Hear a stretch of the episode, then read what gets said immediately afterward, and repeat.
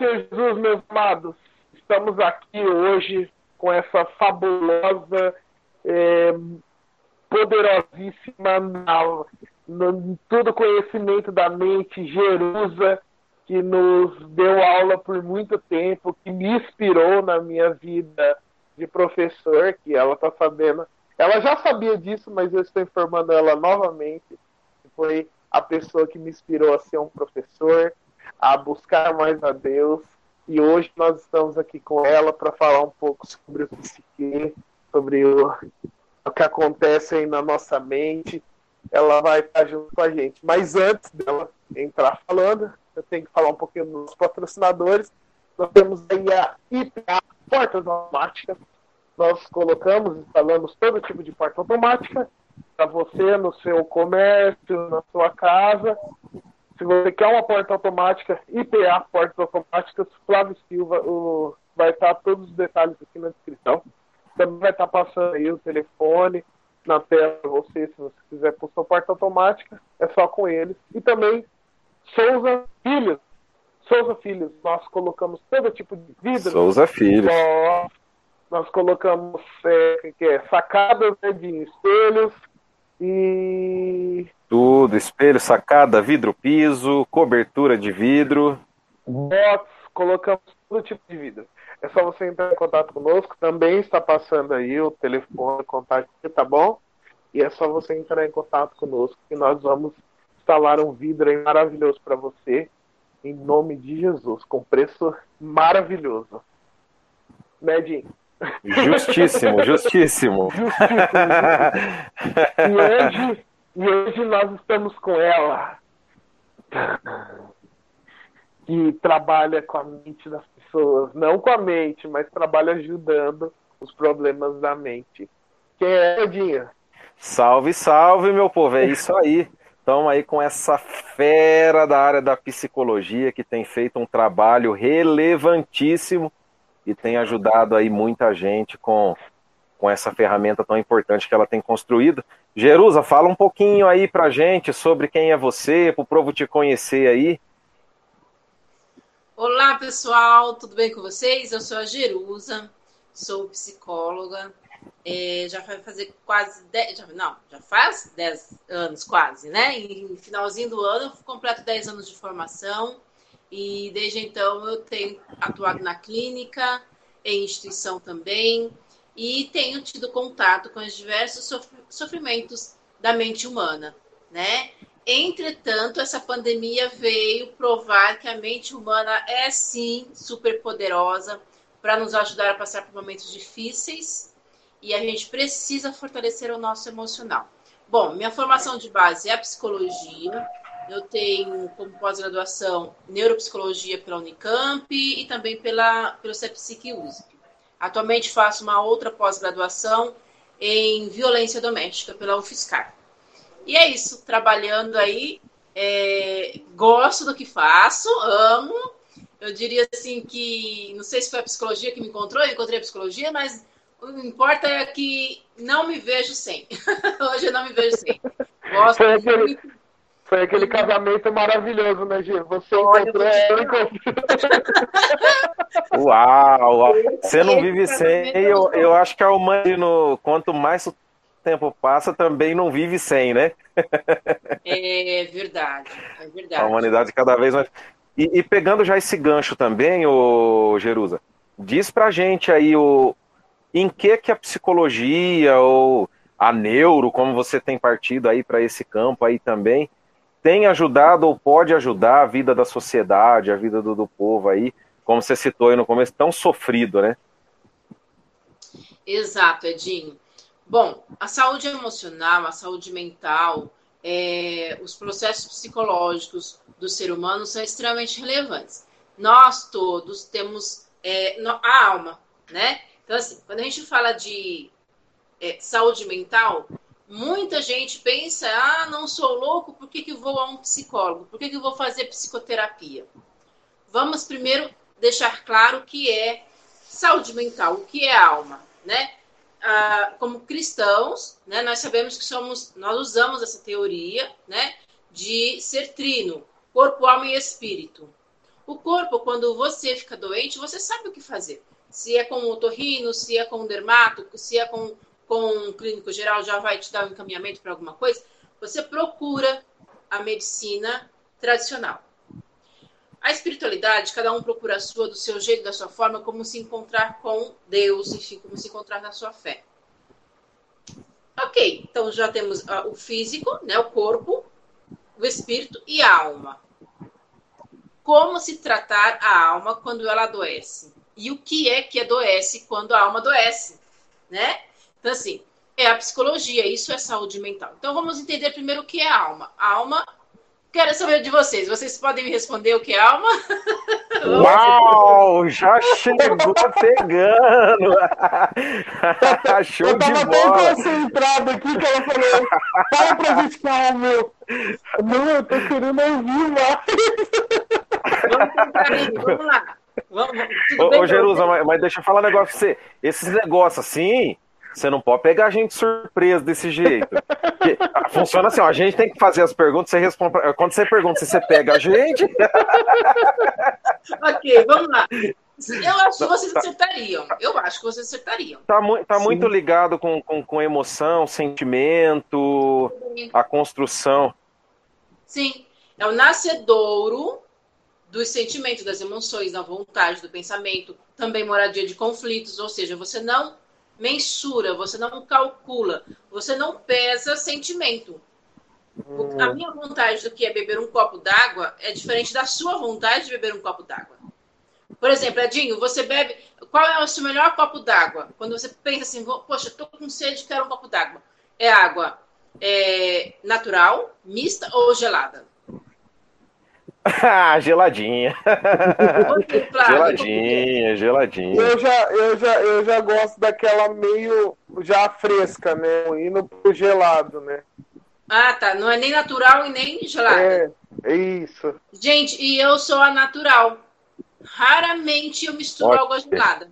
Você vê? Entendi. Uma simples coisa. Todos nós somos diferentes. E todos nós temos vontades. Assim como temos sentimentos, emoções, enfim. E isso pode toda essa complexidade, na verdade, é o que nos direciona na vida. Se você falar para mim, ah, Jerusa, não, não é verdade. Pensa comigo. Ao acordar pela manhã, você decide, conforme a tua vontade, claro, e a tua consciência, se você vai é, levantar naquela hora, vai dormir mais 10, 30 minutos. Não é? Sim. Se você falar assim, olha, hoje eu tenho que estar no serviço às 7, mas você acordar às 7 e tudo bem para você, ok, eu não tô nem aí, vou ficar em casa, vou só depois da uma, um dia, dois dias, três dias, para ter certeza que no final da semana você ou vai receber uma advertência ou será demitido. Concorda? Você tem custo por isso. Correto. Ou seja, a nossa vontade também nos, pode nos direcionar conforme a nossa consciência. Ok? Mas aí já não entra na parte do caráter, G? O que? Você fala a vontade? Sim. Não, a vontade é alma. Como você. O que, que você tinha pensado quando você falou assim, se entra em, em caráter? Que que você é porque, assim, por exemplo, eu peguei o exemplo que você falou da água e eu tentei associar num outro exemplo de, do copo, né? Por exemplo, o copo está no meio. Uns vão dizer que está meio cheio, outros vão dizer que está meio vazio, outros vão dizer Isso que é simplesmente está no meio. É a percepção.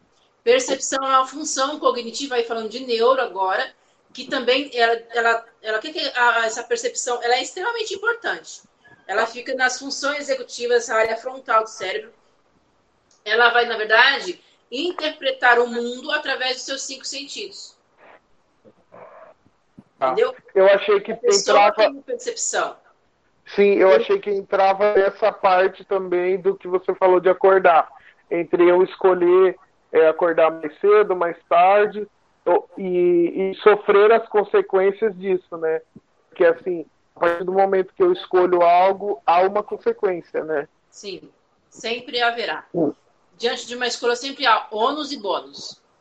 Você escolhe diante da sua consciência sobre o que é bom ou ruim para você e o que você acha que deve ser feito, né? Mas sempre haverá ônus e bônus. Se eu acordo pela manhã é, e eu vou trabalhar tarde, mas eu prefiro acordar pela manhã, eu posso usar a minha manhã para alguma coisa, né? Mas eu não dormi, eu sempre vou ter uma perda e um ganho, Né? Uhum. E aí vai valer do quanto eu quero investir na fantasia ou na realidade. Né? Ou seja, ter ganhos é, conscientes desse ganho, ir atrás disso, ou viver do desejo. Né? É preciso, é, cada um avalia o seu, né? Enfim. Mas, ou seja, a alma está relacionada a tudo que nós fazemos. Se você escolher, se você hoje, olha lá, agora, agora vocês saberão me responder, eu tenho certeza. Eita. Hoje ela veio afiada, hein? me diz uma coisa. Pensa agora no carro dos sonhos e me fala quando você tivesse dinheiro agora, eu ia comprar esse carro. Diga hum. aí. Uau! O Lancer Evolution 6 prata com a cromada nossa, coisa mais. pediu cromada, desculpa aí. Ah, é. Eu, eu, eu com o Toyotão SW4 eu já estava feliz, sete lugares, Nossa. a diesel, fantástico. Chumbo! Creta ou uma SUV, alguma coisa parecida com Creta, pode ser branco ou preto, também tá valendo. Só simplesinho, essas, essas coisas que eu não sei nem o nome, eu não sei. o, Creta, o Creta tem tudo menos simplesinho, viu? ou seja, cada um tem um sonho, imagina, né? Ou seja, a vontade ali, gente. É a vontade é a sua imaginação do que seria bom para você, enfim, a nossa alma nos direciona. Quando uma pessoa está com depressão moderada para profunda, se você perguntar para ela sobre sonhos, ela não sabe te responder. Estão um pouco embaçados, às vezes ela não consegue enxergar nada. E ela Gera um, um tipo de bloqueio, G? Gera um tipo de bloqueio na, em, de, de uma certa forma né, nessas áreas da, da, vida da pessoa, inclusive Sim. questão de, de sonhos, relacionamentos, é o que é chamado muitas vezes, cada caso é o caso, não podemos diagnosticar aleatoriamente, né?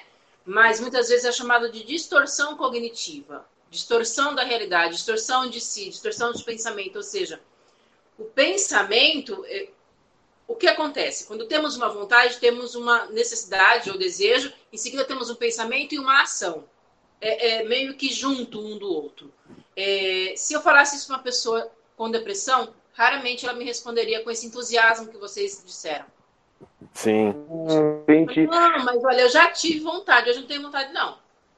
Eu o, o, nosso, o nosso prognóstico não está tão ruim, viu?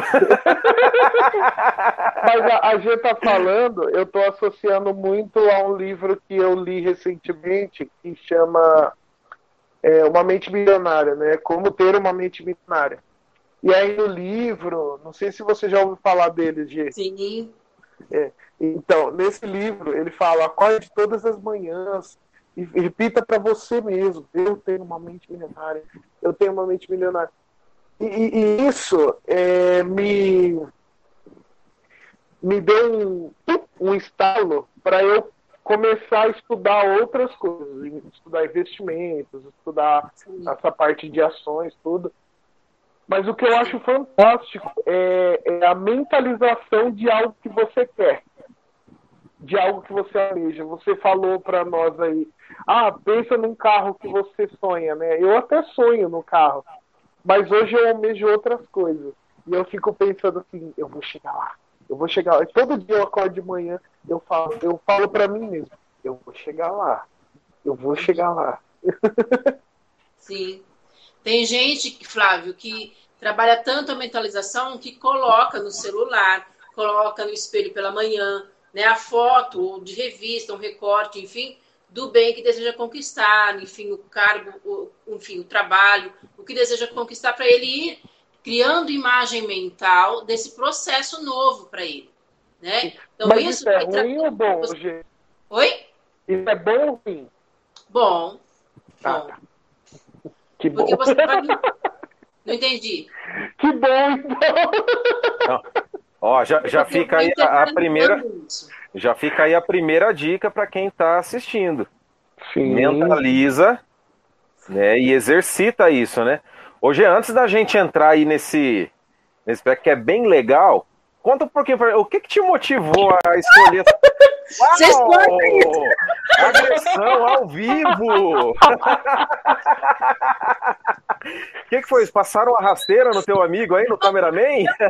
Eu que fui mexer minha perna e, e bati. Gente, vocês cortam isso, pelo amor de Deus!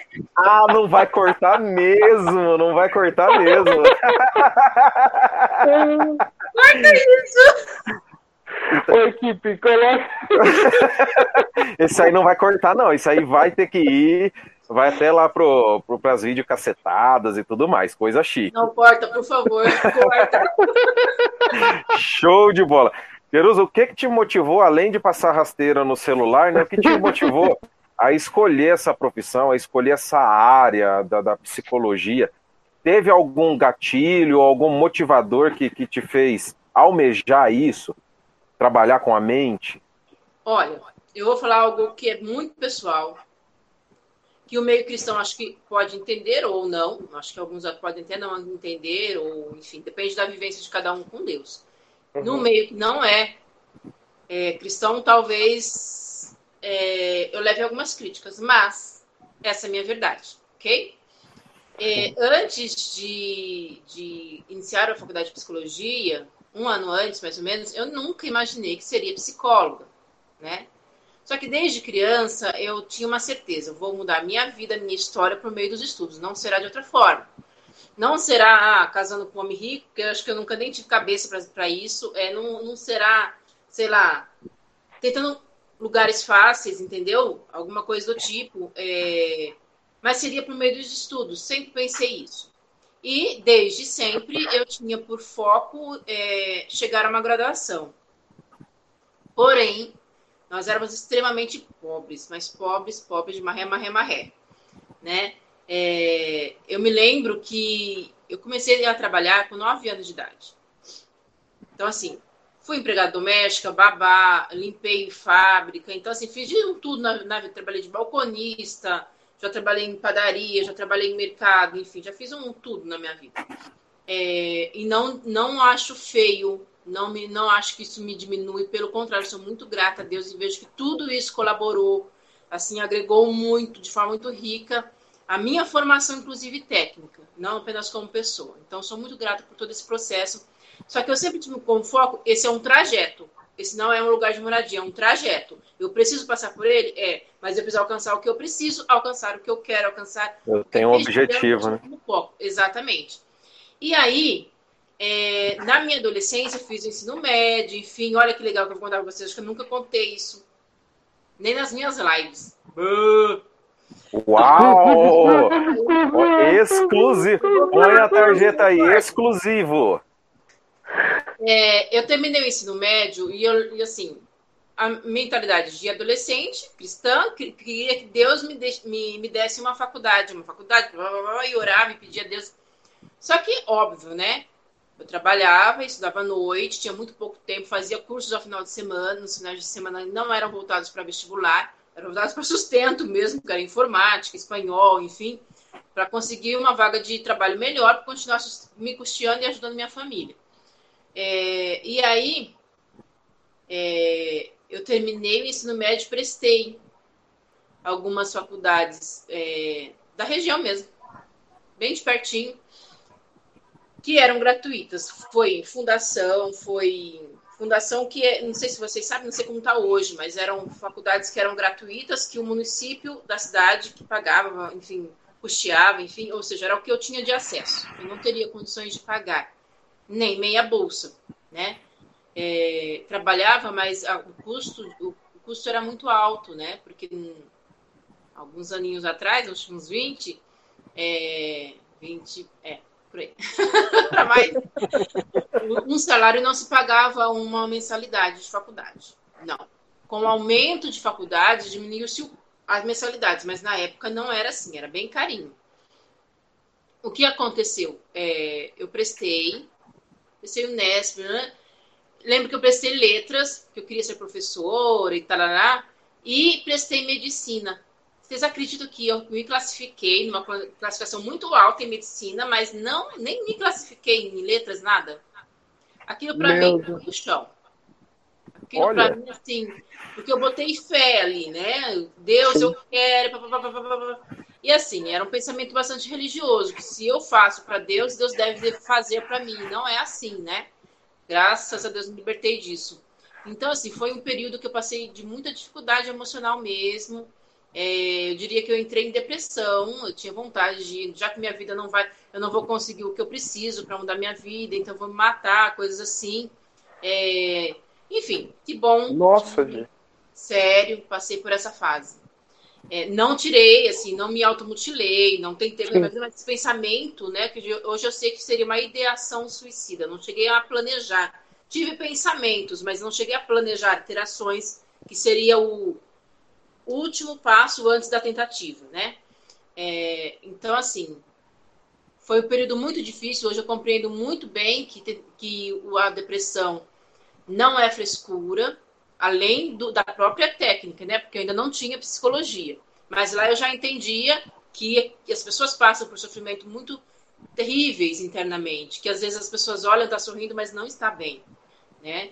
É, e aí é preciso pedir ajuda, né? É preciso pedir ajuda, se, se for possível, com um profissional, né? Se você puder é, pagar e custear, ou mesmo com os profissionais que estão em formação, que às vezes é um valor simbólico, mas procurar ajuda.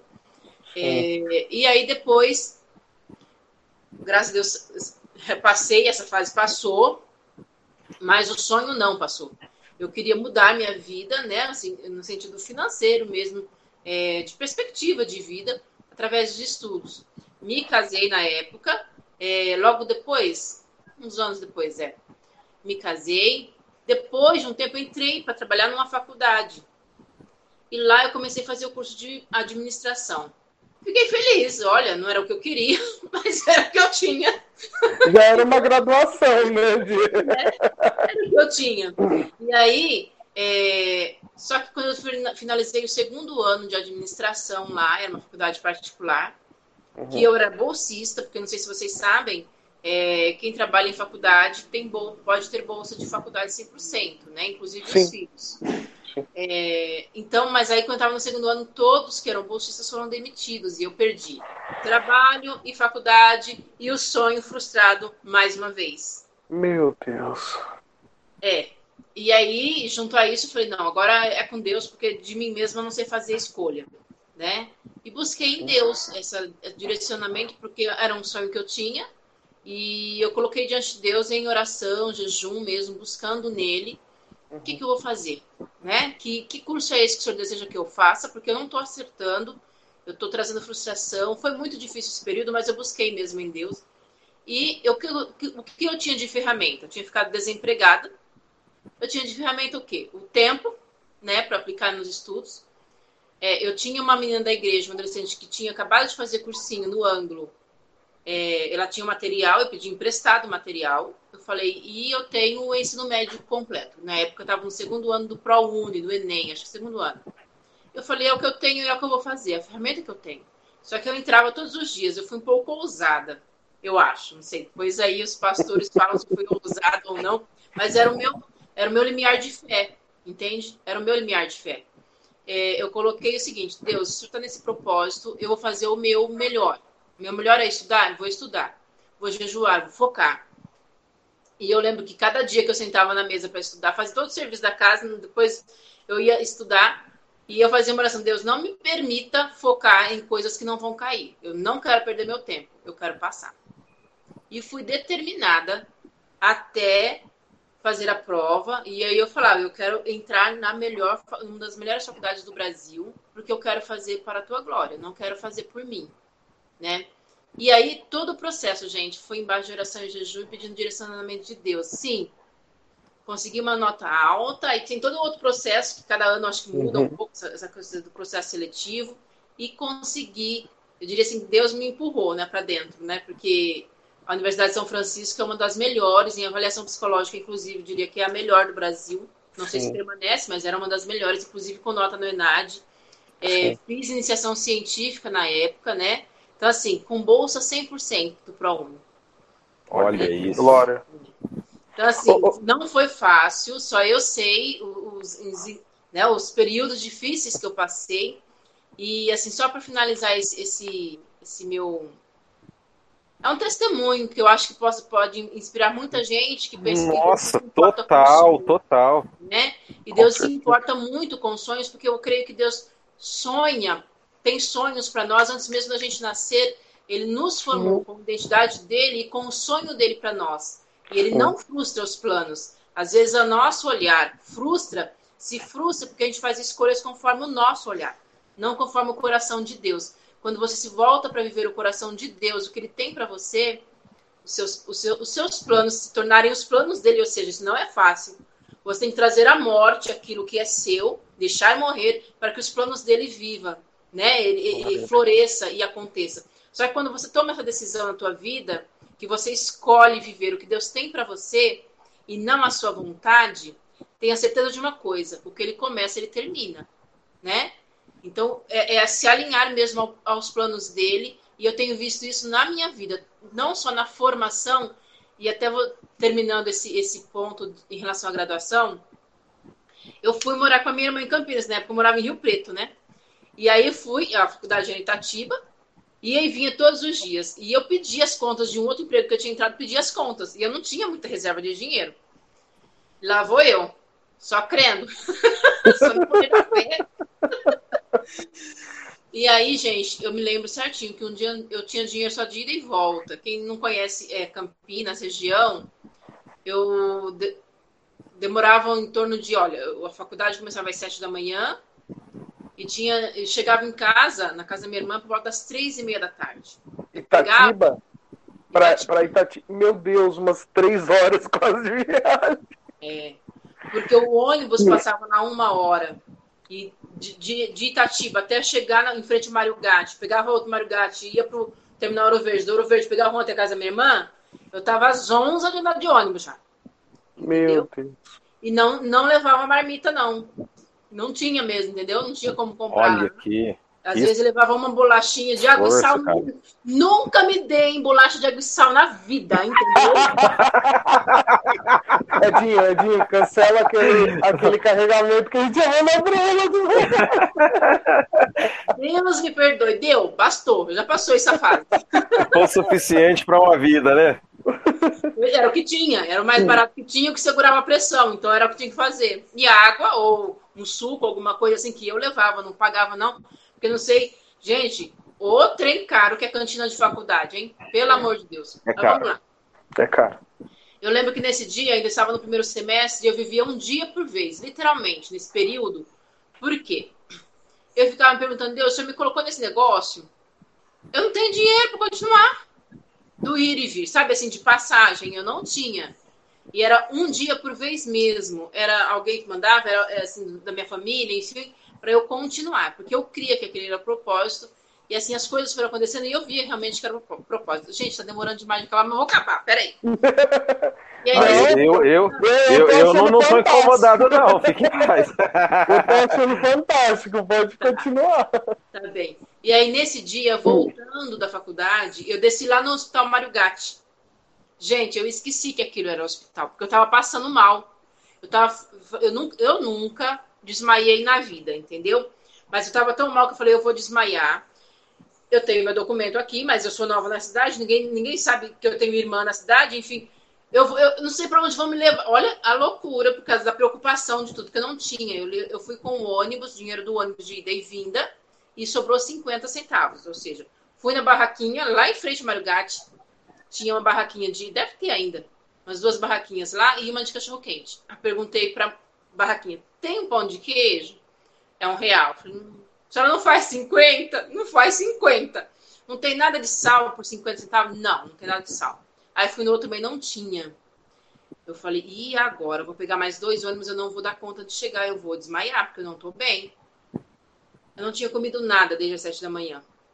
Meu Entendeu? Deus. É, e estudar e não comer, gente, é um negócio muito pesado. Terrível. Aí, o que aconteceu? De cachorro quente. E eu perguntei, moça, você vende uma salsicha por 50 centavos? Ela falou, vendo. E aí eu comprei essa salsicha por 50 centavos, que era tudo que eu tinha. Entrei dentro do ônibus e aí na hora que eu sentei no, no, no, no banco, eu chorei. Eu chorei porque eu não conseguia entender mais nada. A situação estava tão difícil que eu tive. Eu não me senti envergonhada em comprar um, um, uma salsicha, não foi isso. Eu fiquei impactada é, em querer saber, Senhor, é essa a tua vontade mesmo? Porque a gente, a gente, né, na religiosidade, a gente vai imaginando que a, a, a vontade de Deus é boa, perfeita e agradável segundo nossos olhos. E não é segundo os nossos olhos, segundo Sim. a vontade de Deus. E às vezes vai passar uns estreitos feio, entendeu? Sim. Isso não quer dizer que não seja boa, perfeita, é, agradável. agradável e perfeita vontade de Deus. E ali, dentro da minha clareza de mente, que era muito pequenininha, é, eu questionei, Deus, é essa mesma tua vontade? Porque eu não estou entendendo nada, amanhã eu não tenho dinheiro para voltar, né? E, e eu ouvi claramente expressando para dentro do meu coração: Você já se decidiu? Porque eu vivia questionando Deus. Entendeu? Entendi. Eu, olha, gente, foi tão lindo para mim, foi um esclarecedor o quanto Deus respeita a nossa vontade. Entende? Deus respeita. Não só Deus, né? O outro lado também. Porém, Deus não nos cobra, né? É, sim, Deus. sim. E quando você não se decide, ele ainda, ó, dá um jeitinho de dar uma laçada, não é? Sim, sim. A nossa vontade, ou seja, estamos falando de subjetividade, né? Sim. de alma. Sim. E eu falei, não, Deus, eu tenho certeza que eu não, não estou é, firme nessa decisão, eu estou né, balançada diante das circunstâncias que eu estou vivenciando. Então, decida. Decida. Direto. E aí eu olhei para a história, né? Eu olhei para a minha história. Eu falei, eu não Sim. cheguei aqui em vão. Eu vi Sim. Deus desde o começo. Por isso que eu acho que foi importante falar para vocês como que foi essa decisão. Porque até quando eu estava na faculdade, eu me questionei se era isso mesmo ou não. E aí eu falei, então eu decido. Porque eu sei que o Senhor me colocou nesse lugar. Glória a Deus. É. Uau! E é e só o primeiro tópico ainda, hein, gente? e é só o primeiro tópico ainda, hein? E que bagagem! E eu ainda me emocionei em falar isso, porque aí em seguida que eu falei, eu me decido, eu ficar, aconteça acontecer, eu me decido ficar. E aí Não, eu, eu tô emocionado aqui da porque... seguinte forma. Ele eu falou tô... da seguinte forma, olha, é, esforça-te e tem de bom ânimo, que eu, o Senhor, te ajudarei. Ali eu entendi claramente que não seria fácil. Esforça-te quer dizer, coloque extra na sua força. Esforça-te. E continue com bom ânimo. Não reclama, não. Não reclama, não. Não duvida, não. Continue com bom ânimo. Come a salsicha de boa. É, a gente tá falando, a gente tá falando e a gente tocou num ponto que eu acho interessante que que muitas vezes eu era uma das pessoas, você confessou que você falava e eu também confesso que eu pensava que depressão era frescura, era coisa da mente, era coisa que a pessoa era fraca e não sei o quê. Até que um dia eu passei por isso, eu senti na pele. Aí eu olhei assim e eu parei para pensar comigo, eu falei, opa, peraí, não é uma frescura, não é algo, é algo sério. Sério? É seríssimo. Se eu não tivesse minha esposa, se eu não tivesse minha mãe, as minhas mães, porque minha sogra também é minha mãe, a, que é muito minha mãe mesmo, ela me ajuda demais, ela tá junto, sempre junto comigo. Te amo, sogra.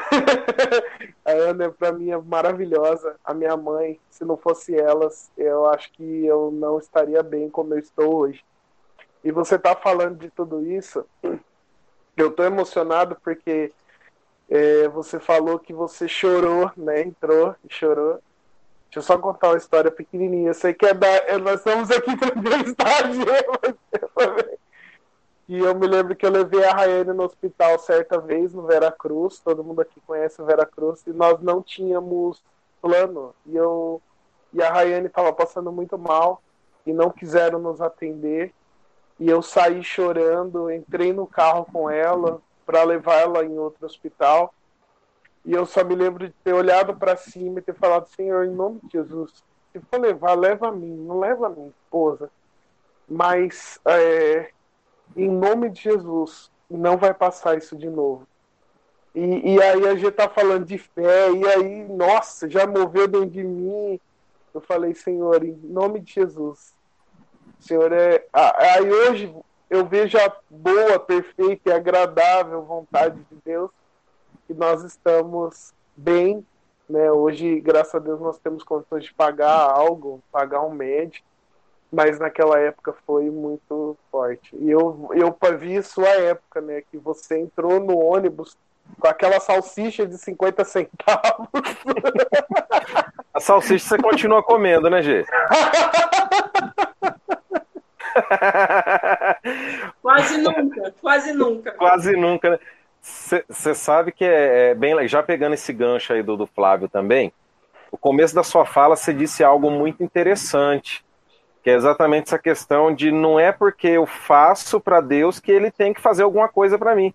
Porque às vezes a gente acha que o, já é o suficiente, não? O fato de eu fazer, Deus ele está obrigado a fazer alguma coisa para mim. Mas a gente precisa realmente tomar esse esse passo, essa decisão, essa vontade de, de mudar e fazer algo diferente, né? E foi bem, foi bem legal ver esse processo de construção na tua vida. Inclusive, vem de encontro com aquilo que a gente tinha conversado com o pastor Éder alguns podcasts atrás, com relação ao empreendedorismo, que a gente tem construído no, no decorrer da vida do, do, crente, que o crente ele precisa sofrer, ele precisa se arrebentar, precisa viver uma vida lascada, para depois ter uma mudança de vida. E essa é algo que já está enraizado praticamente na vida do cristão. E ele fala exatamente essa questão da escolha. Eu escolho ser diferente, eu escolho fazer diferente, eu escolho mudar a minha vida, eu escolho tomar novos caminhos. E vem um conselho para você que nos ouve aí. Não fica esperando, porque você é servo de Deus, não fica esperando Deus movimentar as águas e céus e terras e fundos se você não tomar o primeiro passo. Né? Eu tenho visto isso na, na, na minha vida, na história da nossa família, que a gente também precisou tomar alguns passos para mudar de vida. Precisou tomar algumas decisões, precisou fazer algumas coisas, porque senão a gente acaba se frustrando também, né, Gê? Uhum. Assim, puxa, não acontece, se frustra. E acaba abrindo uma porta para a depressão também, né? Sim. E, sim. e, já, já, que você tá, já que você puxou esse gancho aí, vai duas perguntas. Primeiro, com relação à depressão dentro da igreja, ou essa visão que a igreja tem construído de que a depressão é falta de Deus. É, puxa, a pessoa está com depressão, é falta de Jesus, por falta do Espírito Santo tal. Eu acho que você já deve ter ouvido isso algumas vezes, né? Irmão, se entrega para Jesus, que ele cura, que ele liberta, que esse mal sai, esse demônio vai embora. Né?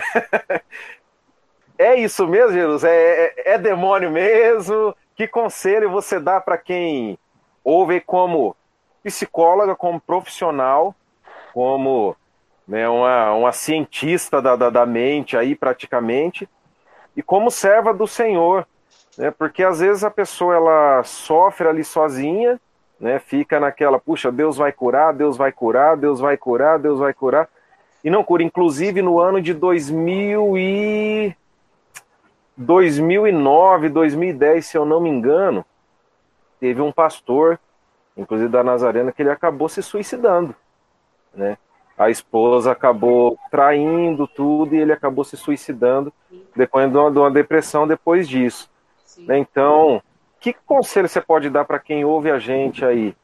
Principalmente na, em relação a essa questão da, da depressão, né? Que tem, tem pego muita. Seja ela decorrente de, de um abuso sofrido, seja ela de, de bullying, entendeu? Independente da, da causa. O que, que você tem a dizer como profissional e como crente para esse pessoal aí, hoje? É, a psicologia compreende a saúde mental, né? As profissões da saúde mental compreendem que é um adoecimento e que tem tratamento, né? É, quando eu falei lá no início sobre distorção cognitiva, distorção de realidade, não, não é só isso, como se isso fosse só, não é, né? Mas vai para muito além disso. Geralmente são pessoas que toleram, toleram o sofrimento por muito tempo, criam expectativas demasiadas, se frustram de forma demasiada e muitas vezes de forma calada né? Não, não conseguem dialogar, não conseguem pedir ajuda. É, às vezes tem amigos, mas não são amigos aqueles mais chegados que o irmão, que vai realmente sentar com você, chorar com você, vai ajoelhar com você, vai levantar com você, vai te aplaudir também, Porque a ideia de que as pessoas não. A pessoa que não gosta da gente, quer, quer nos ver sofrendo, ela não quer ver a gente sorrindo, né? Exato. A, a nossa alegria muitas vezes incomoda as pessoas que não gostam da gente. Então, assim, quem tolera você, quem, quem realmente dá suporte e suporta você. Né? E amigos de fato. A gente precisa de bons relacionamentos. Não são muitos bons relacionamentos. Relacionamentos que a gente pode, pode, pode se abrir, ser a gente 100% é, na nossa dor, na nossa alegria, que vai nos colocar o dedinho assim em e vai falar: olha, você está errado. Esse não é o caminho certo. E você ter um coração ensinável para entender que sim, você não é perfeito, não é completo, você não sabe tudo. E sim, você precisa aprender. O coração ensinável ajuda muito, muito a você não entrar em vários problemas na vida. Inclusive, é, quando se tem amigos, o coração ensinável é extremamente importante para você não, não cair em, em armadilhas da vida, né? Ouvir pessoas mais velhas, enfim, é extremamente importante. Mas, uma vez que está em depressão, procurar ajuda. É, não, eu não acredito que seja, de verdade, 100% eu estou falando, que seja é, um demônio. Eu não acredito. Que a pessoa. Gente, se a pessoa vê. Observe cá comigo. A gente está passando por essa pandemia que a gente não tem ideia de quando isso vai acabar. Tem muitas famílias em luto, e não é de uma pessoa, de duas, três pessoas que Sim. sequer puderam se despedir. Sim.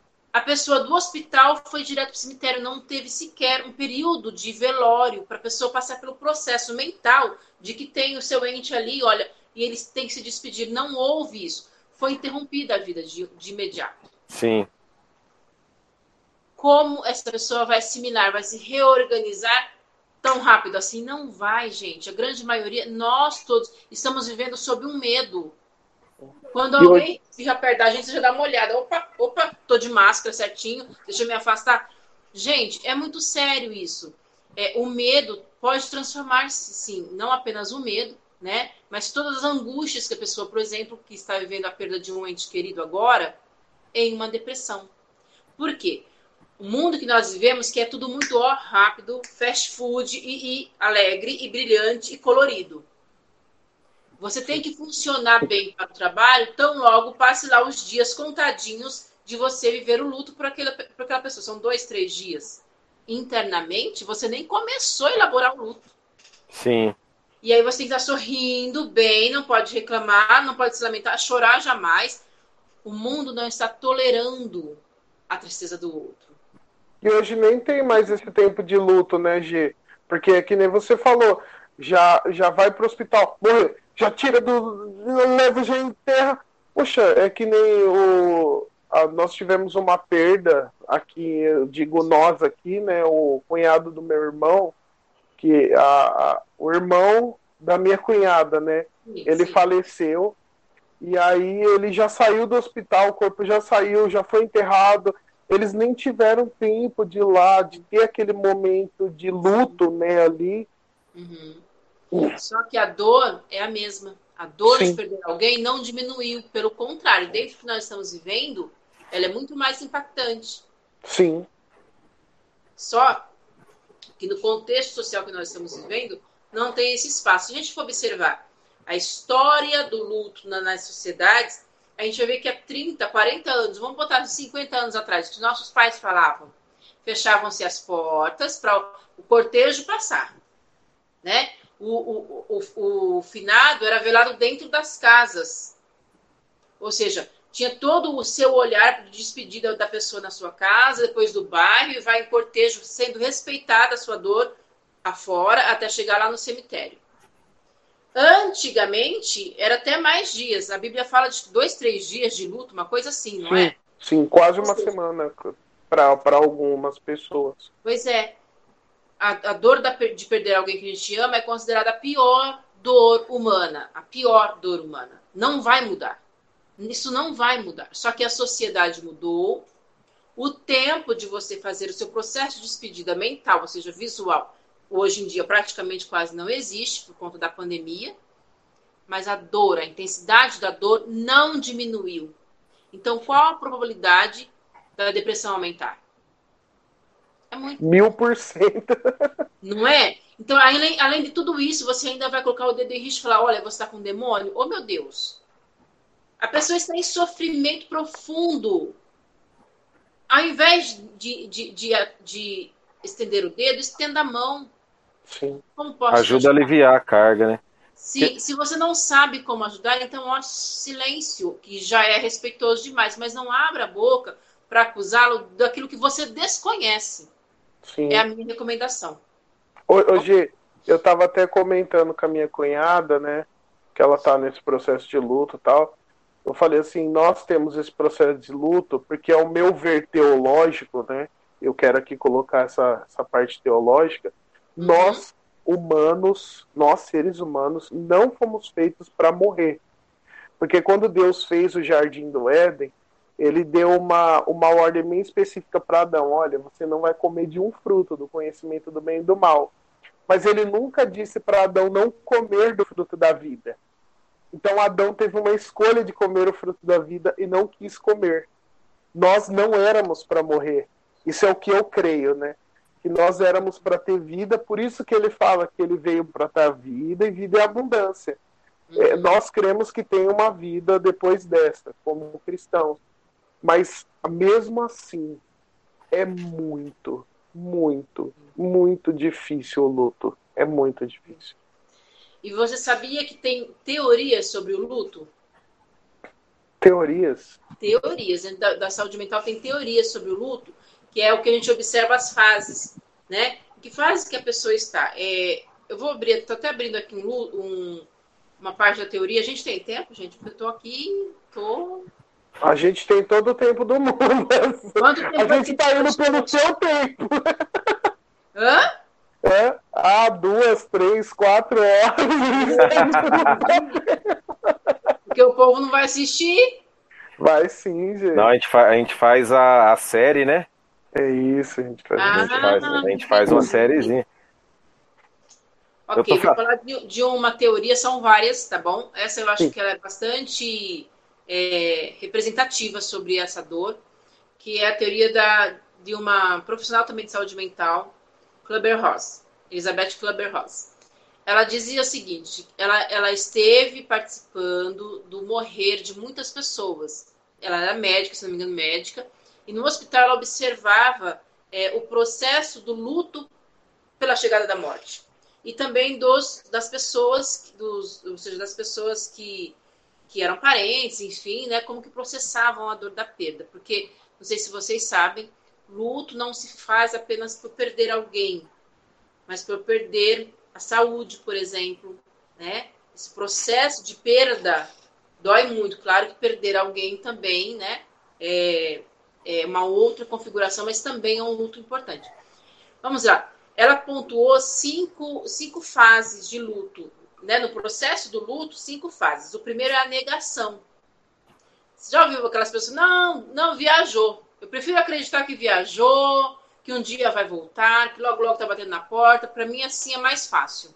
Sim. Negação da morte, negação de que a cliente foi embora. É uma das fases. O outro é raiva.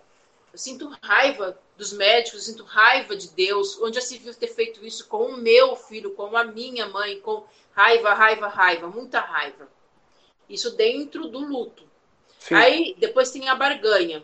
Ah, tá. Então, se eu. Se, às vezes tem gente que faz a questão religiosa. Se eu fizer isso para Deus, então, ok, ele vai ficar em paz. Né? O espírito vai, vai realmente ficar tranquilo. Faz algumas barganhas mentais para dar conta de processar a dor.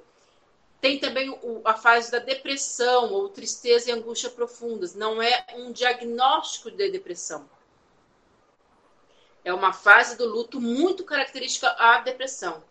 Então não se não se é, prescreve ou faz um diagnóstico de depressão se a pessoa está em luto. Se observa o luto no todo, tá? É, é uma fase. Pessoa começa a perder a esperança de vida, onde já se viu, o que eu vou fazer com a minha vida, agora que a pessoa foi embora, enfim. Isso não tem um tempo de uma semana, um dia, um mês. Cada pessoa elabora de um jeito, tá?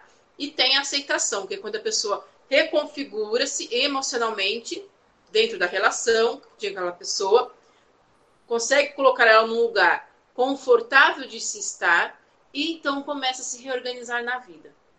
Entende? É, não necessariamente todas as pessoas passam por essas cinco fases. E dessa forma que eu falei, às vezes é um pouquinho misturado, porque somos seres subjetivos, então não somos coordenados de forma exata, né? Sim. Então, sim, é, é tão importante viver o luto para que não se viva em luto, sabe? Sim. Um luto aberto, um choro, cinco anos lamentando, chorando, dez anos, tá aberto esse luto, não foi elaborado, é preciso tratar. E às vezes, quem vive o luto aberto, ou seja, vive em luto anos e anos, entra em depressão mesmo. Verdade, é esse, essa situação que você traz, Jesus, é muito interessante. Inclusive, assim, eu vivi muita, muitos pontos aí que você destacou da teoria na prática, né? Que no ano de 2014 eu perdi meu pai. Então, eu vi a vida saindo do, do, do meu pai, olhando no olho dele. Nossa. Entendeu? Então, assim, é os últimos segundos de vida do meu pai, eu, um rapaz de 14 para 15 anos, eu vi a vida saindo do, do olhar dele. Entendeu? Ele infartou na minha frente. E eu passei exatamente por muitas fases dessa aí que você falou, questão da negação, de, no meu caso, de não querer acreditar, de aquela coisa, não, eu vou chegar em casa, ele vai estar tá lá, ou no final de tarde ele vai chegar, né? E por muitos anos eu carreguei a culpa. Nossa. carreguei, porque assim, é, puxa, por que, que eu não fiz manobra cardíaca nele? Por que, que eu não fiz isso? Por que, que eu não fiz aquilo? Eu isso perdi a chance de.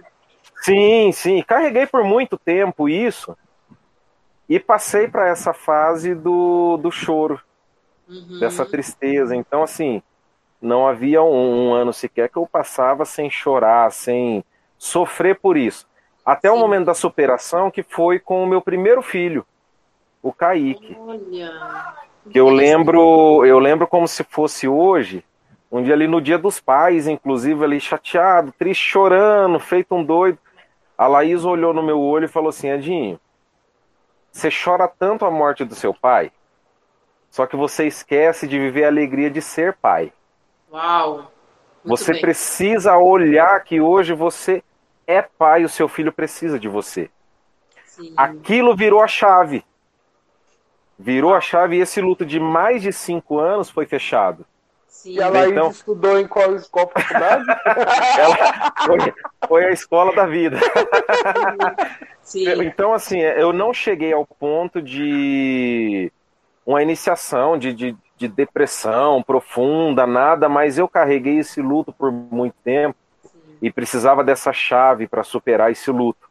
Então, exatamente você falou, é, cada um tem o seu processo, cada um tem a sua virada de chave, e muitas vezes a gente realmente não quer aceitar isso. Hoje, lógico, a gente lembra com saudade e tudo, mas é algo que já não afeta mais a, a questão emocional, a questão psicológica.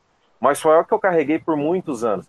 Talvez até mesmo por conta dessa falta de não de ter alguém, mas de se abrir com alguém, de até mesmo pelo medo de, de ser julgado de repente, porque eu acredito que tem muito isso, né?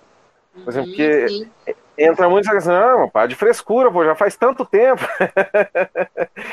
Entendeu? Mas cada um tem um tempo. Então, essa teoria não é teoria.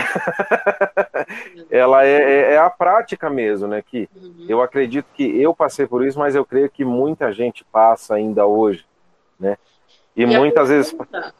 E a pergunta, assim, olha, dentro desse aspecto de pandemia que a gente está vivendo, em que às vezes alguém morreu, é, por exemplo, um idoso, hoje em dia não se morre só idosos, a gente já sabe disso, né?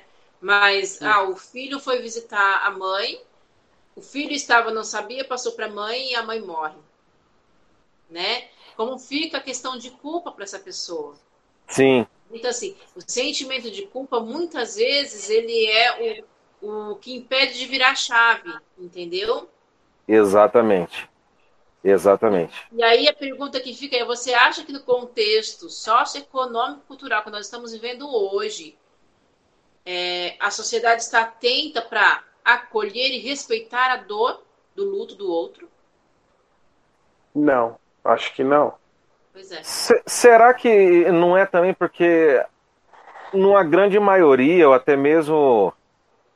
Eu vou dizer, na maioria mesmo, a gente acaba preso no, no, nos nossos próprios lutos, lutas e bloqueios também, Gê? Também. Porque também. A, a, às vezes acaba tornando a gente, não vou dizer insensível, mas tão preocupado em resolver a nossa, o nosso problema, a nossa carga, que acaba esquecendo do outro.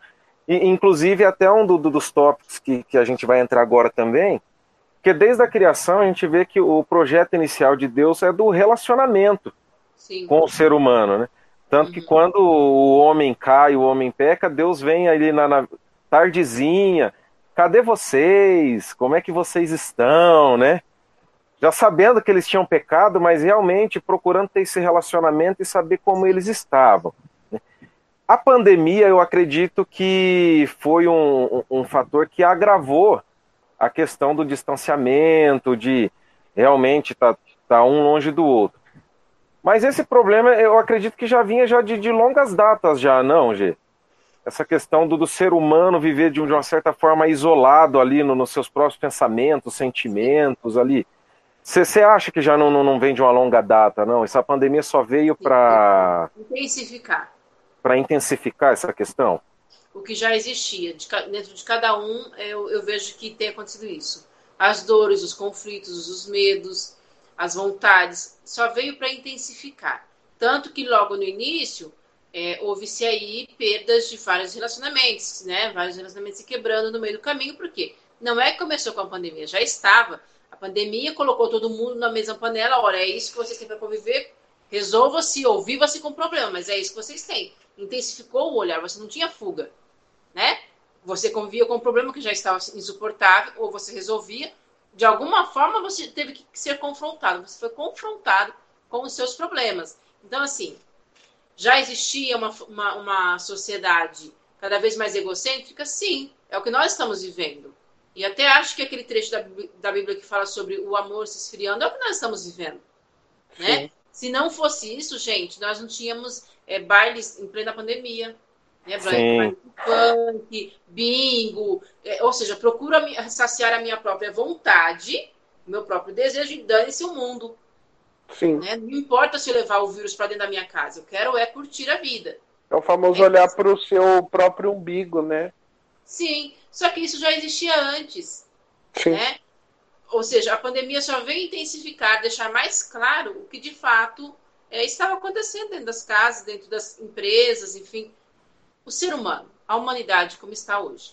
É o que eu penso. E, e aí, Gê, como, como manter uma, uma mente saudável, uma, uma vida saudável diante de tudo isso, de, de toda essa, essa esse bombardeio que tem vindo? É, é, é, é, mídia de um lado trazendo caos, é ser humano do outro vivendo de uma forma irresponsável é a gente com os nossos próprios conflitos, as nossas dores, ela tomando um aguinho, um chazinho lá e eu aqui com vontade. Entendeu? É água, como... meu filho, é água. como, como manter uma mente saudável diante de, de tudo isso? Todo esse, esse bombardeio que vem de todos os lados aí. É, eu diria que às vezes eu, eu paro para observar é, dentro do meu olhar. Eu coloquei porque eu tô com luz, então às vezes cansa meu olho. Se, se, se for incomodar aí na hora de filmar, vocês me falam que eu tiro, que eu sei que tá. Não tem problema esse reflexo? Não, o meu também tá com reflexo, tudo bem. É, o, meu, o meu não dá reflexo, não, que o meu é invisível. Tá bom? Vamos lá. É, diante. É, a sua pergunta, volta a sua pergunta. Agora eu falei de óculos e me tirou a mente. Corta essa parte! Com...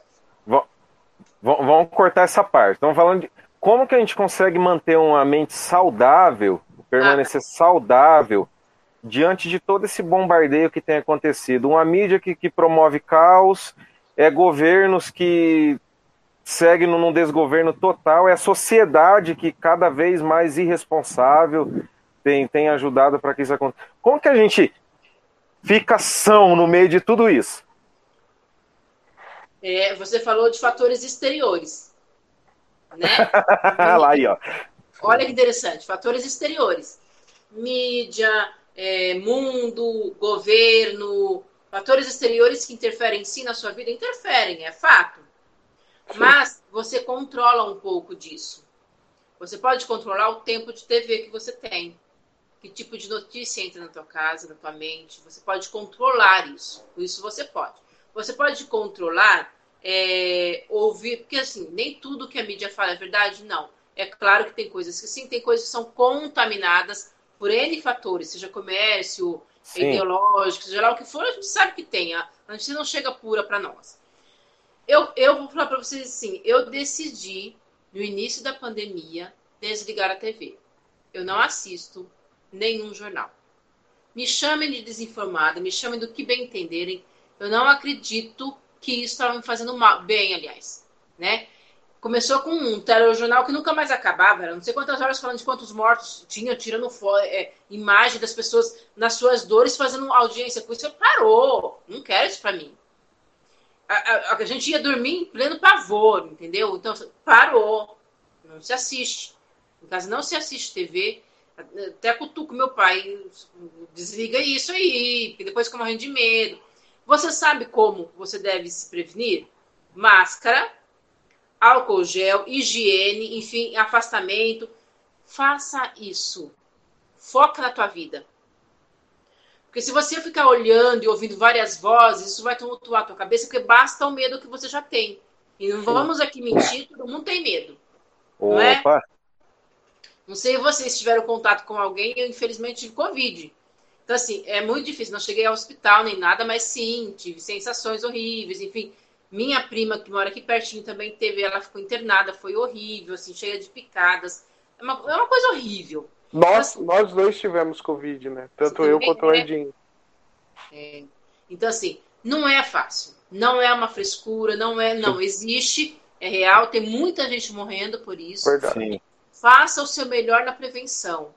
Então, se vai pegar na caneta de alguém lá, seja no banco, para passa álcool.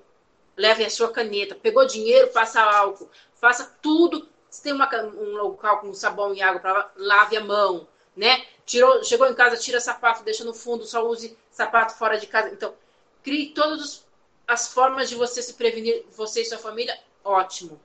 Você já sabe, você já sabe o que deve ser feito. As informações hoje servem para quê? A mais disso. Né? Então, acho que é se questionar e realmente colocar limite do que é bom, do que não é bom, que não faz bem a você, a sua mentalidade. Na hora de dormir, você está em paz? Isso não prejudica o teu sono. Durante o dia, isso não te prejudica? Ok, cada um é cada um. Então, escolha o que vai te fazer pior, sabe? E tente tirar o que te faz pior. Não vá se alimentando de tudo que é oferecido, não. Isso vai fazer muito mal. Então, escolha, domine a sua mente dentro daquilo que você pode dominar. Em relação a como ter uma mente saudável, equilibrada, foi isso, né, Diego? Você perguntou, sim. né? Sim, sim. É, isso não só na pandemia, né, gente? Eu acho que na vida. É geral, é geral. É, acesse a tua verdade. Você não pode permitir que as pessoas definam quem você é. Você não pode. Isso é muito errado. Eu diria que esse, esse é um dos grandes aspectos para você adoecer emocionalmente. É um dos grandes traços. Você esperar que as pessoas é, te aplaudam, te aceitem, é, que elas definam como você é e sempre tem que ser muito bom, ou na grande maioria das vezes, gente, põe uma coisa na sua cabeça e se precisar de ajuda, procure um profissional. Sério mesmo que eu vou te falar. Inclusive, eu tenho uma psicóloga fantástica para te indicar, viu? Jerusa Oliveira, pode entrar em contato com ela, que ela é show de bola, hein? Maravilhoso. Sim, olha, gente, a tua verdade não mora fora de você, mora dentro de você. Se você não acessar, acredite, o outro não vai acessar.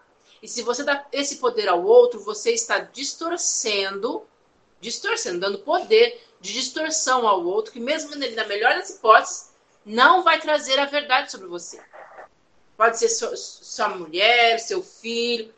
Quem mora dentro de você é só você. E mais, se colocando dentro de um, de um contexto cristão, a sua identidade nem foi criada pela sua mãe, nem pelo seu pai, nem pelo seu namorado, nem por ninguém. Foi por Deus. A sua identidade está nele. Glória. Entendeu? Então, assim, se alinhe aos propósitos dele, se alinhe à vontade dele e ao tempo dele na sua vida. Olha, Eu sei que o mundo tá, tá, tá difícil, as situações estão difíceis, mas você não vai ser tão abalado, tenho certeza. Então, foca em você. Tem, tem coisas a serem feitas nesse trajeto? Estamos na pandemia, assim, está muito difícil, assim, tá... Foca. Não desfoca. Se você desfocar, você vai ficar atordoado. Você vai se perder no meio do caminho. Foca e faça no seu compasso o que pode ser feito. Entende? Seja financeiramente, seja no, no relacionamento, mas principalmente com você mesmo. O que posso fazer hoje? É isso. O que eu posso fazer isso por mim? É, é, é, agora é isso? É isso. Então é isso que eu vou fazer. Mas Uau. não vou poder ao outro. Amém. Uau, tô igual o pastorzão aqui. Uau, é forte, é forte. fantástico, fantástico, Sabe, fantástico. Deixa eu contar uma coisa para vocês. A maioria dos, dos, pacientes que chegam em grande sofrimento e geralmente com traços de depressão, não é depressão profunda. Quando você vai olhar lá atrás, tem também. Quem está em Sim. depressão profunda. Delegou ao outro o poder de dizer quem ele era. De uh! definir a história. Entende? Então, assim, era. É, deixava a expectativa para que o outro, de alguma forma, se, ou seja, ficava para. mudando melhor a frase.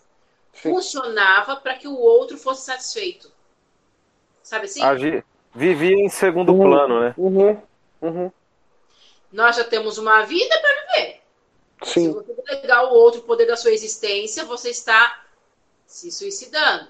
Não Sim. vai dar conta. A gente nasceu para ter a nossa existência plena. Só você, como a gente começou lá no início, sabe qual é o copo de água que sacia a tua sede. Não deixe o outro definir. Assuma é, o que é seu. Eu, eu vejo. não eu assuma vejo... o que não é seu, não. Só assuma o que é seu. Não vai pegando um monte de coisa botando nas suas costas que você não vai dar conta. Sim. E vai ter um bando de gente aqui, ó, endalfinhada em você, se você fizer isso. Não. Sim. Assuma o que é seu, de sua responsabilidade e segue. Você vai errar? Com certeza. Tudo bem. Somos seres humanos, somos falhos, somos limitados, somos incompletos, mas somos, ó, potentes. Vamos acertar muito mais do que errar. Tenha certeza disso. E a cada erro, se você colocar que os seus erros podem sim transformar em grandes lições e você aprender com eles, acredite, a cada erro você se fortalece ainda mais. E a probabilidade é que diminua ainda mais a possibilidade de erro. Ok?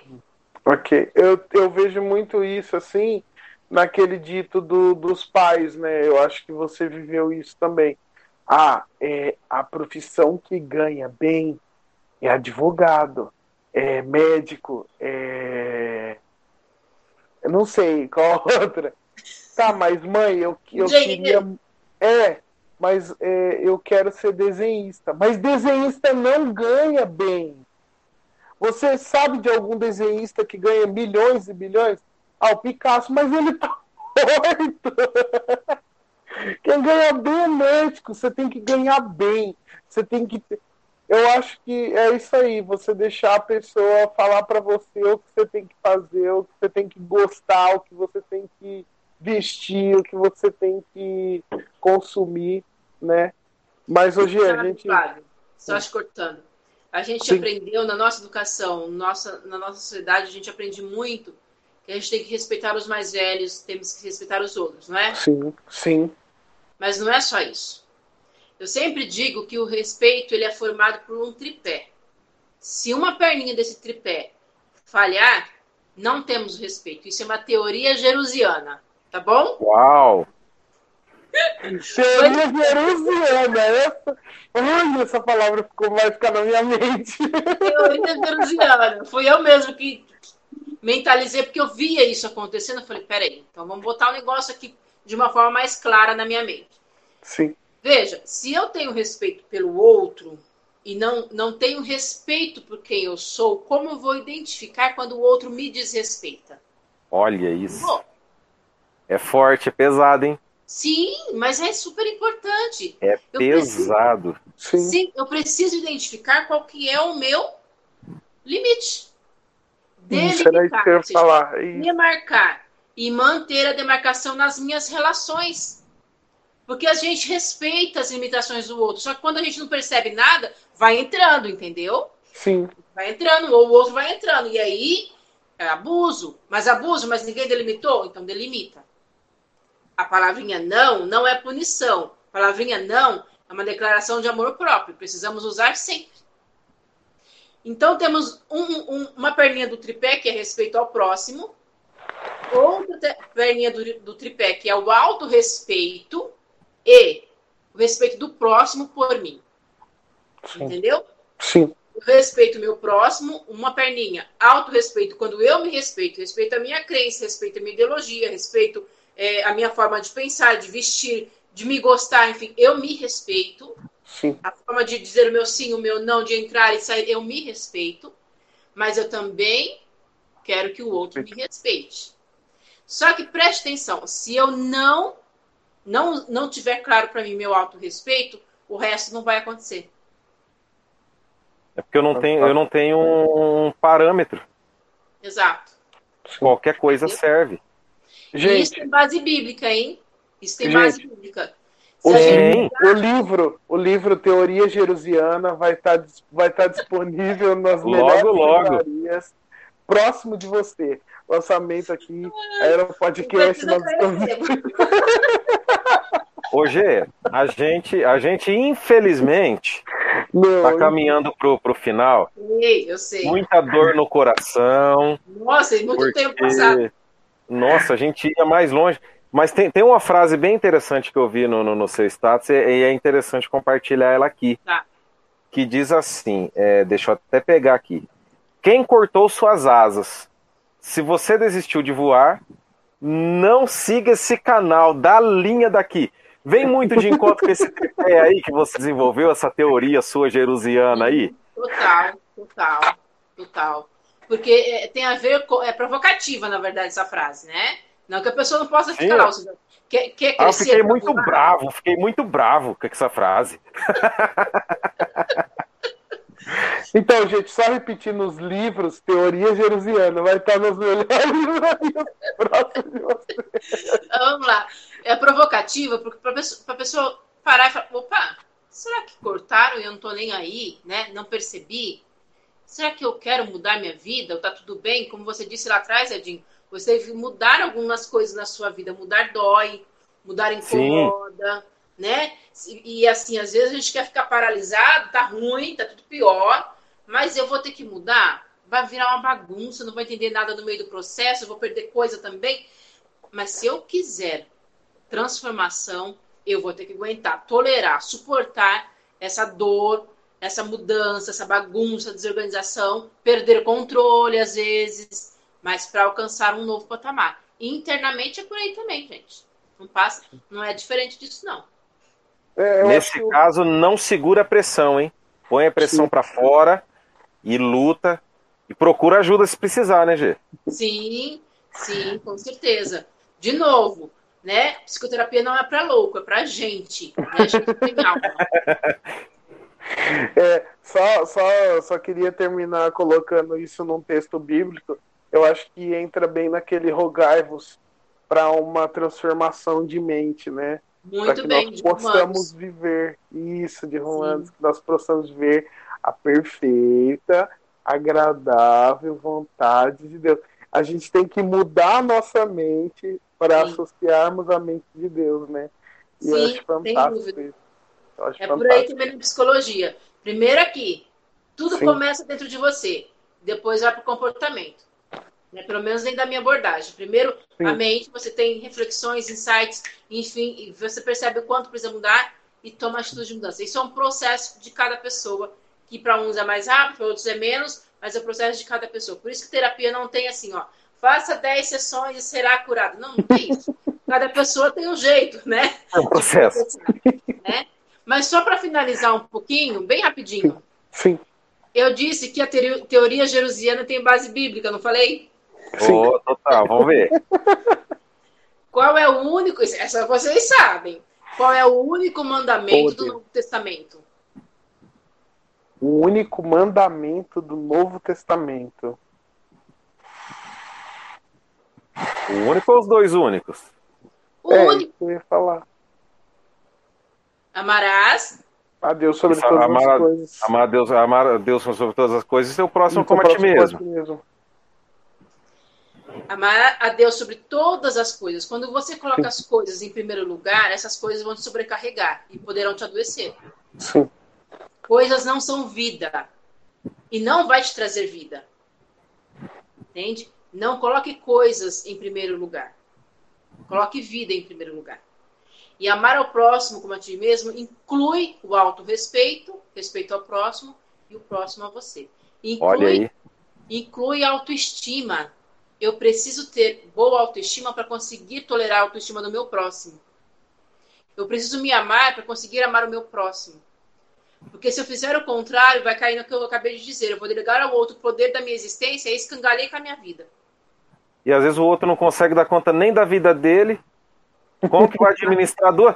Uma vida já é difícil administrar. Como que se administra duas? Aí arrebenta aí, com as duas. Aí cai no relacionamento abusivo, que a gente tem visto crescer a cada dia. Entendeu? Inclusive, a gente, a gente vai falar sobre isso no, no, no próximo podcast. Que a Jeru, gente, ela tem vários projetos assim legais, fantásticos, né? E ela é uma militante dessa, dessa causa, principalmente do, do abuso aí, né? Então, fantástico. Inclusive, você tem, tem, tem se aprofundado nessa questão da, da saúde da mulher também, né, Gê? Que é, que é fantástico, Sim. né? Então, para os próximos, a gente vai, vai bolar alguma coisa para falar sobre isso também, né? Sim. Estamos caminhando para o finalzinho. Total Jerusa, mais uma vez a gente tem que agradecer demais, Nossa. demais, demais, demais. Fantástico. Sim, é, tocou em muitos pontos legais, muitas feridas, muito, deu uma cutucada legal na gente. Eu tenho certeza que quem está assistindo também, uhum. né? Está estimulando o pessoal a virar essa chave realmente, a mudar esse, esse panorama, essa situação que tem vivido. Pelo menos para mim foi enriquecedor não, é. pra mim foi muito mais que. Nossa. Essa. Nossa. Foi fantástico. Com, com direito a, a consulta, a pregação, a aula, tudo. Foi tudo aqui hoje. Testemunho. Foi tudo aqui. Então, eu tenho certeza que, que vai abençoar a vida de muita gente. Né? É, eu acredito que não foi à toa que, que a gente entrou também nessa questão do luto, porque a gente tem muita gente vivendo o luto, Verdade. não só da perda do outro, mas da perda de si mesmo, né? Sim. Porque sim. quantas pessoas têm vivido esse luto de se perder em meio a todos os problemas da vida. Então, assim, fantástico, fantástico, fantástico. Muito obrigado mesmo. Deus abençoe tua vida. E a hora que sair o livro, eu quero autografado, bonitinho, né? É? Das melhores livrarias, próximo de você. Quando você falava pensando no assunto, hein? Ó, show de bola. É... Ó, vai estar tá aí, né, Flávio, o, o, o, perfil, aí os contatos o, da, da Jerusa também, né? da Verusa, os perfis estarão na descrição do vídeo, o Facebook dela é, Instagram, onde ela faz as lives. Gente, ela tem lives maravilhosas. Se você quer acompanhar a G, ela faz lives falando. Eu acompanhei algumas lives dela. Ela fala sobre essas dificuldades, esses problemas. Ela coloca tudo na live dela. Ela é uma profissional fantástica. Os contatos dela referentes ao Facebook, Instagram, estarão todos na descrição, tá bom? Deus abençoe, G. Você foi é... Gente, posso agradecer, de verdade. O papo rendeu bem, né? Milhão, milhão, milhão, milhão. Eu acho que nem, nem bilhões seria suficiente para agradecer. Imagina, obrigado, imagina. obrigado. E para finalizar, Gê, será que você pode, por favor, fazer uma oração por nós, para que sim. todos que estão nos ouvindo, em nome de Jesus? Sim, sim, claro. Pai, te damos graça, Pai, por este momento pelo privilégio de estarmos reunidos, mesmo que virtualmente, e acredito que alcançando outras vidas que o Senhor já tem escolhido a dedo quem vai assistir e o tempo que vai assistir. Se será nessa semana, daqui um mês, daqui um ano, nós não sabemos. Mas eu acredito, Senhor, que o Senhor tem propósitos para as pessoas que virão assistir. É, que essa palavra gere vida, que a tua palavra é vida, e que alcance, germine sementes, germine vida para cura, para libertação de mente, para transformação de comportamentos, que gerem outros, outras sementes para outras pessoas e que alcance as famílias e que alcance de alguma forma outras pessoas, seja no trabalho, que essa live não seja apenas mais uma live minha, Senhor, que de alguma forma eu falei da minha área profissional, mas que dentro de um contexto cristão realmente produza vida e vida em abundância. O que eu desejo, te peço, te agradeço pela união, Senhor, pela harmonia dessa live, dessa, dessa, desse, desse podcast. Eu te agradeço, Senhor, pelos meninos que me convidaram, pelas suas famílias. Guarde-os com teu sangue. Deus, e a cada um que for assistir, eu te peço também a tua guarda, a tua proteção. Aqueles que perderam as suas famílias, consola. Consola com paz, com seu amor, no tempo devido. Em nome de Jesus. Amém, amém. amém. Deus abençoe grandemente em nome de Jesus. Amém. E obrigado, gente. Tá tudo aí. Por favor, leia as inscrições, deixe o um comentário para nós. Nós estamos respondendo todos os comentários. nós respondemos carinhosamente todos os comentários. E quando lançar o livro da G, nós também estaremos anunciando. Vamos, ela, ela, vai vir, ela vai vir para o lançamento, vai vir para o lançamento, né, G? Um grande vai vir, vai lançar aqui no Aero Podcast. E é isso aí, meu povo. Esse foi o nosso Aero Podcast desse dia fantástico com essa pessoa fenomenal que tem feito um trabalho totalmente relevante não esquece aí de compartilhar, curtir, ativar o sininho aí, comentar, dar seu like. Ó, tô ficando bom nisso aí, hein? Tô aprendendo Você tá aprendendo, né, Você tá, tá ficando bom, hein? Gente, que Deus, Deus abençoe a tua vida, mantenha uma mente saudável. Não deixa ninguém assumir as rédeas da tua vida, porque Deus te deu. E como diz a Jerusa, você tem aí o DNA de Deus, você tem Deus na tua vida. Em nome de Jesus vai dar certo. Glória! Deus abençoe, em nome de Jesus. Muito obrigada, Beijo. gente. Tchau, tchau. G, obrigado, obrigado.